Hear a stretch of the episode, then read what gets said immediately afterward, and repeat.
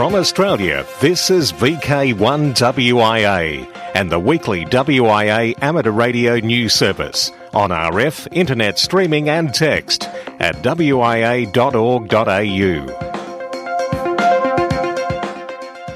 Well, we certainly hope you had a great Christmas and you're looking forward to 2015 and the new year.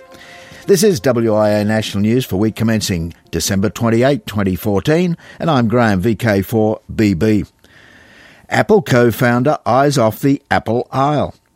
Steve Wozniak is one step closer to becoming an Australian citizen after securing permanent residency. The tech guru, who first applied for citizenship in 2012, has been moving aspects of his life to Australia, with Tasmania, a location he says is on his bucket list, the place he hopes to make home. The man who formed Apple with Steve Jobs in 1976 has also become an adjunct professor at the University of Technology in Sydney. VK2WI morning only broadcasts are on over the holidays. Yes, for three weeks, starting today, December 28, the Sunday broadcast from VK2WI will be the morning only format. There will be no evening broadcast the 28th of December, January 4, or 11th of January. The evening broadcast will commence on the 18th of January. Summerland Amateur Radio Club with Duncan VK2DLR will conduct a course in the Advanced AOCP. The course is due to start Monday, February 9 and likely to run until Friday the 13th. Contact Duncan, Victor Kilo 2 Delta Lima Romeo, the SARC Education Officer at Summerland. Now, all you have to do is send an email to sarc at gmail.com. February 7, the VK3 Homebrew Construction Group's first meeting of the year will be held. David Giddy, Victor Kilo 3, India Lima, will describe antennas for the Summits on the Air program. All are welcome to attend 2 p.m. at Amateur Radio Victoria Rooms, 40G Victory Boulevard in Ashburton. Members of the TARC Incorporated, who, by the way, are the only club from VK4 consistently sending this WIA national news their dispatches, wish everybody listening a merry and safe Christmas and a fantabulous 2015, and may your DX be reliable and fruitful. Across Australia from VK1WIA, you're tuned to the WIA National News Service. In the southeast of South Australia and western border districts of Victoria, it's relayed on the four network 2 metre repeaters of Mount Gambier, Naracoorte, Kingston, and Bordertown at 9am each Sunday. This is John, VK5DJ, from the Southeast Radio Group. Next year, 2015, we commemorate Anzac 100. We'll be commemorating it with a series of articles that have been appearing in Amateur Radio magazine by WA historian Peter Wolfenden, VK3RV. Here's another one of them, a summary. The Garlands of Brisbane, an interesting father and son. David James Garland was born in Perth in 1896 and, as a Brisbane student, assembled or made the basics to receive and perhaps even get the odd spark transmission on air. David was the son of David John Garland, an Anglican church clergyman who became a major player in the Anzac movement. In March 1916, David served with the Australian Wireless Squadron in Mesopotamia. He also served with the Royal Australian Engineers at Australian headquarters in Melbourne during World War II. In March 1919, the Queensland Wireless Institute was reformed, and at this meeting, S.V. Colville was elected Secretary and Treasurer, and David elected to the Council. Returning briefly but importantly to David Sr., prior to the war, he was a chaplain to Defence Volunteers in West Australia and Queensland and enlisted in November 1917. He has also been described as the architect of Anzac Day, credited with initiating the Anzac Day March, wreath laying ceremonies at memorials, and special church services. David Sr. also began a trust to use money raised from the sale of Anzac Day badges for the care of soldiers' graves at home and abroad, and he was awarded the OBE in 1934. So, in the Garlands of Brisbane, we can see individuals constructively engaged in a number of fields, contributing expertise and exerting some positive influence on society in this part of the world. As a nation, we would have been much poorer without the Garlands of Brisbane. The Wireless Institute of Australia paves the way for new amateurs to our bands. What use is an F call? In passing a few weeks ago, I mentioned listening 10 up. It's also a slogan I have on a t shirt. It says, I'm not ignoring you, I'm listening 10 up. So, what does that mean, and what do you do when a station tells you they're listening up or down? If you're a DX station and you've got a desirable call, it's likely you'll generate a pileup. That is, lots of different stations all calling at the same time trying to get the attention of the single DX station. As more and more stations join in the fray, the remote station will get drowned out by eager hunters who try to call early or try to call late in an attempt to get the attention of the DX station. The impact of this is cumulative. Over time, the DX station will get buried entirely in spurious transmissions so making a contact becomes harder and harder, sometimes impossible. I've talked about the rhythm of a contact. If it's all working as expected, the rhythm will help you synchronize your call with that of the remote DX. Similarly, all the other stations on frequency will march to the same drumbeat. Sometimes this just becomes too hard, and a DX station might solve the problem by operating split. In essence, the station operates two frequencies their calling frequency, which is where you can hear the station, and their listening frequency, which is where everyone else is calling and the DX station is listening. This makes it possible for the drum beat to continue and for the DX station to not be drowned out. So, how do you do this? On many modern radios, you'll have access to two VFOs. You tune one, VFO A, to the DX calling frequency, the other, VFO B, to the DX listening frequency. You'll push the split operation button, and when you listen, you're listening to VFO A frequency, and when you're transmitting, you're doing that on the VFO B frequency. A station will announce this by saying something like listening 10 up or 2 up, whatever they pick. During contests, this is generally frowned on, since it ties up two frequencies, but during normal day to day operations, it's another tool to make HF contacts possible. I'm not ignoring you, I'm listening 10 up. I'm Onno, VK6FLAB.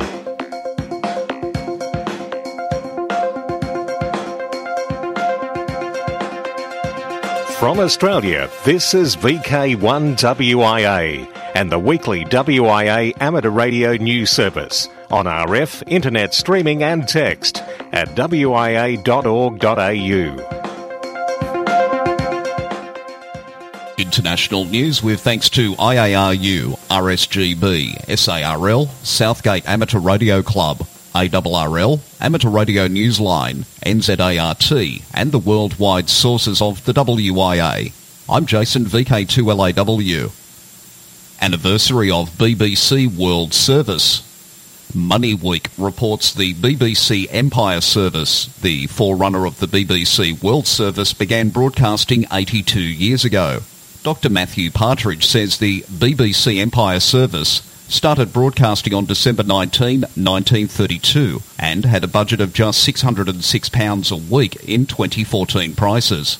The new service scored an early success when King George V delivered the first royal Christmas message six days after it launched in 1932. Still with the wonderful world of wireless, we learned that RTE's long wave service is now not closing next year, but is extended until 2017. RTE Radio 1 long wave will operate a full service in 2015, with reduced hours in 2016, before working towards a full shutdown in 2017.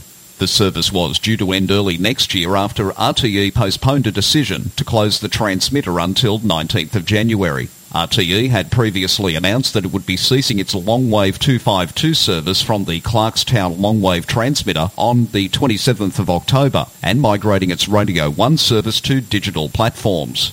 RTE said that in slowing the pace of the Longwave shutdown, it has considered contact from listeners and submissions from a range of groups who highlighted more time was needed to understand and enable the migration to digital platforms for all listeners. Head of RTE Radio 1, Tom Maguire, said, We've listened particularly to the concerns raised by and on behalf of the elderly Irish in the UK. Leading UK space organisations have joined forces with UK astronaut Tim Peake, Kilo Golf 5 Bravo Victor India, and Raspberry Pi to offer students a chance to devise and code their own apps or experiment to run in space. Two Raspberry Pi computers are planned to be flown to the International Space Station as part of Tim's six-month mission, and both will be connected to a new Astro Pi board loaded with a host of sensors and gadgets. Launched December 10 at an event held by the UK Space Agency, the Astro Pi competition will be open to all primary and secondary school age children who are resident in the United Kingdom. The last day of 2014 UTC will be the final opportunity to rack up those remaining ARRL Centennial QSO party points before you celebrate the arrival of the new year. To help with that goal, the League is sponsoring its final Red Badges on the Air Day on Wednesday, December 31.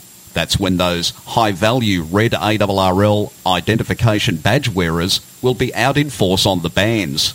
ARRL officers, elected officials such as director or section manager, as well as headquarters staffers and volunteers and other members of the ARRL family are expected to be on the air for this event. Contacts with red badge wearers are worth as much as 300 points per contact for working ARRL President Kay Craigie November 3 Kilo November. Many of the 200 or so holders of red badges will be on the air on December 31, along with other ARRL appointees and members. Maxim Society members are worth 50 points. So again, we congratulate the ARRL on its 100 years. These events are considered activity days, not contests, and operation is permitted on all bands.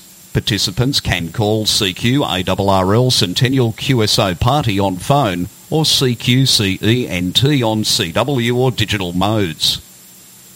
How far can you go? How's this for a distance achievement?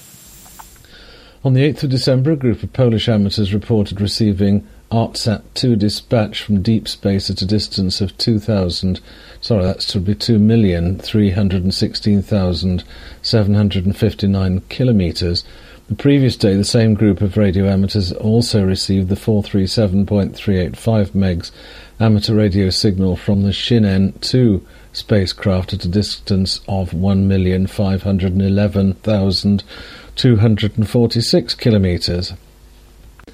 Chris M0KPW is looking for people who have information on the history of amateur radio in the Furness area, South Cumbria, between around 1950 to 1970. He's looking for information on activities in the area around that time, old photographs, facts, anecdotes, and so on to help him put together a talk about the history of radio in the area. So if you used to live in the area or have visited the area over the years and have any information, please contact Chris by email that's Furness Amateur Radio at outlook.com or visit m0kpw.com. Scottish Memories is a monthly nostalgia magazine and an upcoming issue in an upcoming issue they're planning to publish a wartime special feature focusing on World War II. As part of this they're hoping to write a feature about the huge impact of radio on ordinary families during the war. Deputy Editor Rachel Bellaby would like to hear from amateurs who were involved in radio during the war years or whose families were. Please email Rachel B at warnersgroup.co.uk. The Rockall DX Group are planning a new challenge for January, activating Kish Island, Iran, which is IOTA AS166 and number 33 on Club Log's DXCC Most Wanted list. EP6T should be on the air from the 16th of January, operating from 160 to 10 metres, emphasis being on 160 metres, and the operation is expected to continue until the 26th of January. According to the ARRL, uh, of Iran's 80 million citizens, only 13 are licensed amateurs, although 60 students have recently passed their exams and should be able to receive an EP call sign in the near future. Details of the EP6TD expedition can be found at www.rockall.be. On VK1WIA National News, from the RSGB to the amateur radio newsline now, and Hara Arena facing financial problems. Hara is the long-time home of the Dayton Hamvention. WDTN TV News 2 report that the venue has cut back to only a dozen full-time staff to save on operating costs. The WDTN story quotes Hara's Director of Marketing, Karen Wampler. She explained the difficulty facing the Hera Arena in competing with other venues, such as the Nutter Center at Wright State University. Wampler went on to describe the primary challenges for the Hara are a need for renovation funds and an ownership model change. To that end, Wampler said that the arena is working with Venue Works, which is a company that specializes in restoring event venues such as the Hara, and that she anticipated some very good news in 2015. A quick look at the Hara Arena webpage shows some 60 major events already scheduled between January 2nd and September 26th of 2015, with the Dayton Hamvention in its usual spot in mid-May. Specifically, the weekend of May 15th through the 17th. So, no matter what the TV news report says about the finances of the 165,000 square foot Hara complex, for Hamvention 2015, the show will definitely go on as planned. A Morganton, North Carolina radio station was taken off the air after thieves struck sometime on Thursday, December 4th. The owners of the station came to work to find thieves had ripped the building apart and done thousands of dollars in damage to the transmitter. The damage was so bad the station couldn't even get on the air. Owner Jim Wisnett says that he knew something was wrong when he turned the dial to AM 760 and didn't hear a thing. He said the thieves got in by cutting their way through a fence topped with barbed wire on the top. Then they climbed through a window where they gutted the station's two transmitters of its copper wiring. The actual value of the copper wire taken is estimated at only about $250, but the overall damage to the station will be in the area of $50,000 to repair. Those stories from the Amateur Radio Newsline and the RSGB. The MP3s you can find on the web at the link on www.rsgb.org. I'm Jeremy Boots, G4NJH, and you're tuned to VK1WIA. Believe it or not, this story from our weird and wonderful file. Well, I hope there's no interference and you will be able to hear this story.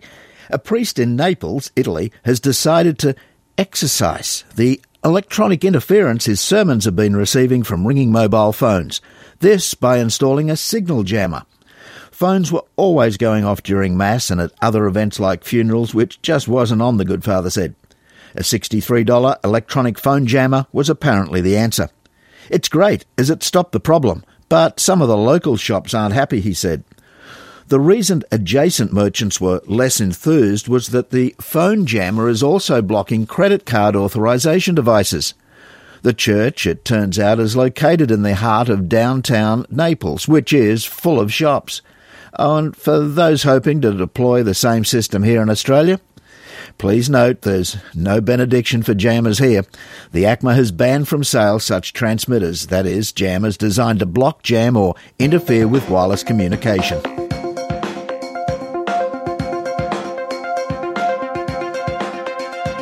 From Australia, this is VK1WIA and the weekly WIA amateur radio news service on RF, internet streaming and text at wia.org.au.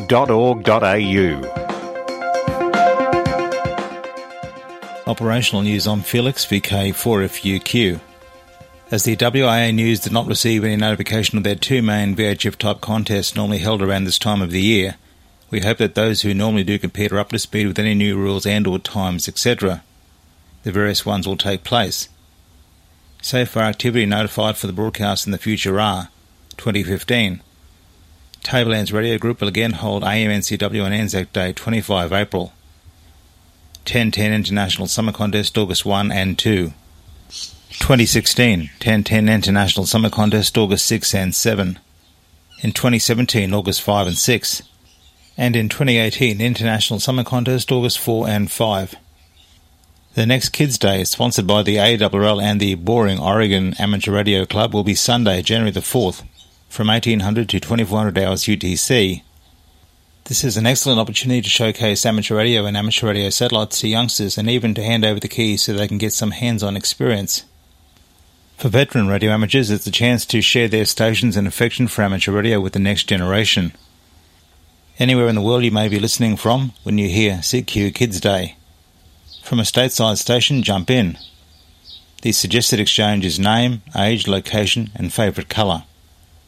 Awards 73 on 73 Award, number 4, EA5 TT. Paul Stoetzer, N8HM, who is sponsoring the award for contacts made via the AO73 FunCube 1 amateur radio satellite, recently recognised Manuel, the A5TT, for becoming the fourth recipient of the 73 on 73 award. He submitted the list of 73 stations, worked via AO73 between September 1, 2014 and December 8, 2014. The award aims to promote activity on AO73. The requirements are straightforward. 1. Work 73 unique stations on AO73. 2. Contacts must be made on or after September 1, 2014. 3. There are no geographic restrictions on your operating location. There will be no cost for this award. Donations to AMSAT UK and AMSAT NA's Fox program are encouraged though. No QSL cards are required. Special event stations, DX, Beacon, Repeater and Net Advice. Cook Island Special Call Prefix. E51A&E has told the Ohio Penn DX newsletter that Cook Island's resident hams will be allowed to use a special one-by-one call sign for use during the 50th anniversary of the self-governance in 2015. This special call is available for use at the operator's discretion only during the period January 1, 2015 to December 31. Visitors to the island will be issued call signs in accordance with the current practice. Behind the scenes at 2SZ October 2014. A new behind the scenes look at the operation of Special Event Station 2SZ is now available for viewing on the web. The video tells the story of the amateur radio station especially constructed at Mill Hill School near London to commemorate the 90th anniversary of the first radio contact between Great Britain and New Zealand.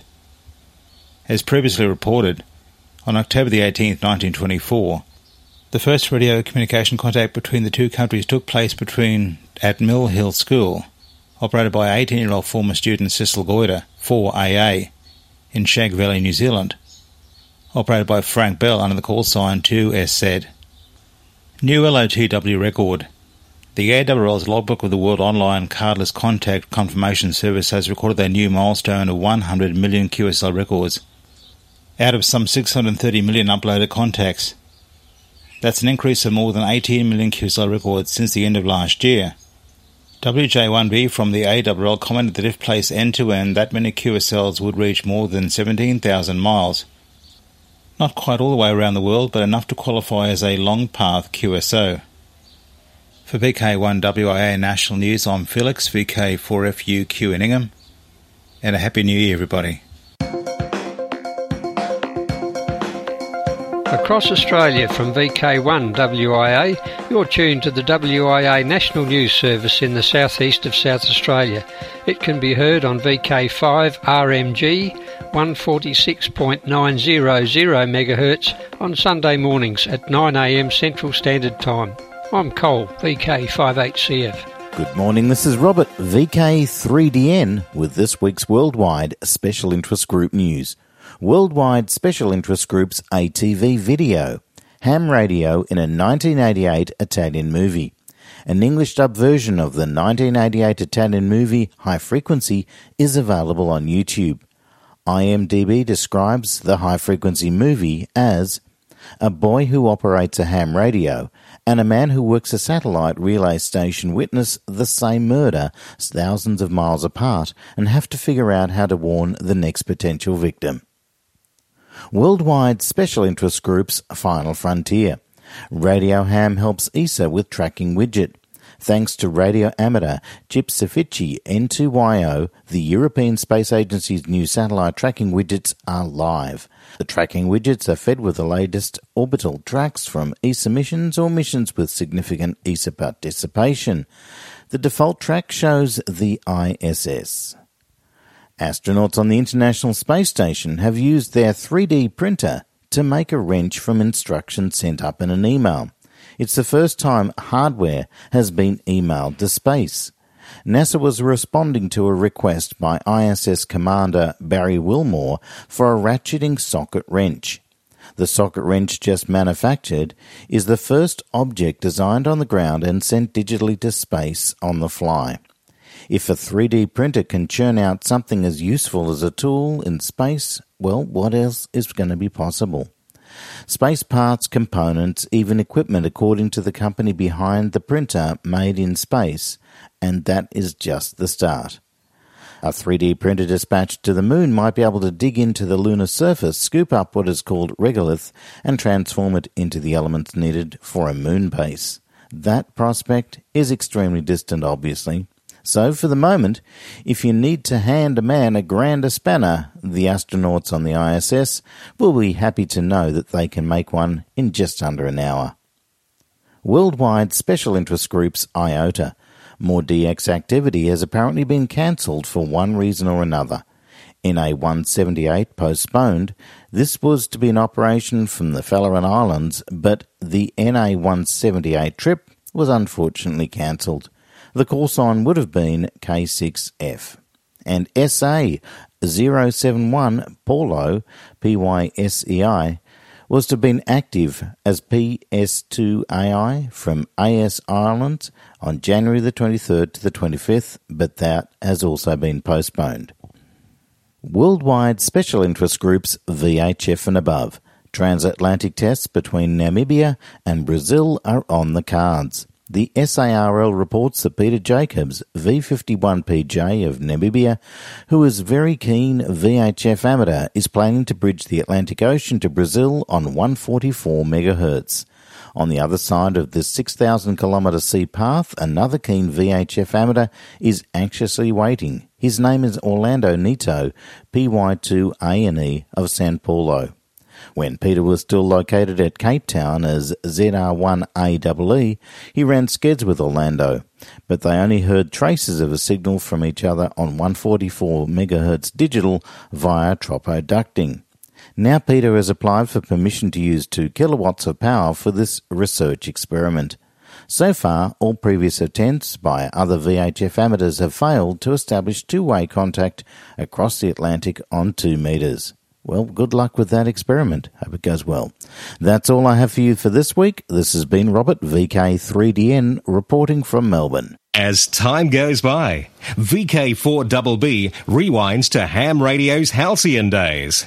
Ralph H. Baer never reached the levels of public recognition of Bill Gates or Steve Jobs, but as the inventor of home video games, his contribution to technology and entertainment are arguably on the same scale. A relentless inventor, Baer, who died aged 92 December 6, produced the first home machine to connect to a television and allow users to control the images, creating the video game industry that today is worth billions of dollars and has allowed an entirely new medium for art and entertainment. His employer granted him two and a half thousand US dollars in funding after viewing a crude device Baer had created with a fellow engineer that allowed two users to play tag on a television screen by moving two white dots about. Now fully funded, he and a small group worked to make the machine smaller, easier to use and more functional.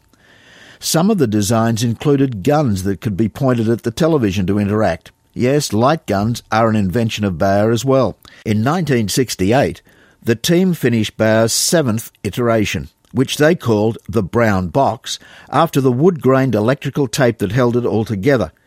The machine could output in full colour and, while it included a version of the original tag game, could also run several other games including table tennis, which would go on to play a crucial role in the success of the home and arcade gaming world. You can read the full and exciting, almost unbelievable story in the Sydney Morning Herald. This is VK1WIA. All points of contacts from today's news stories are to be found in print when you read the web editions www.wia.org.au.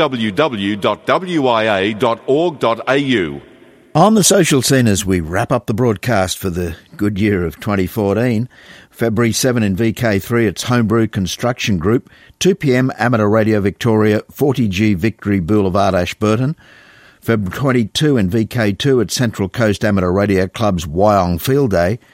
March 21 in VK3, D-Star Users Group, 9am Woodend RSL Anslow Street. March 29 in VK3, EMDRC Hamfest. And May 9 in VK4, Barkfest in Brisbane. Now till next year, I'm Graham VK4 BB. Walk softly.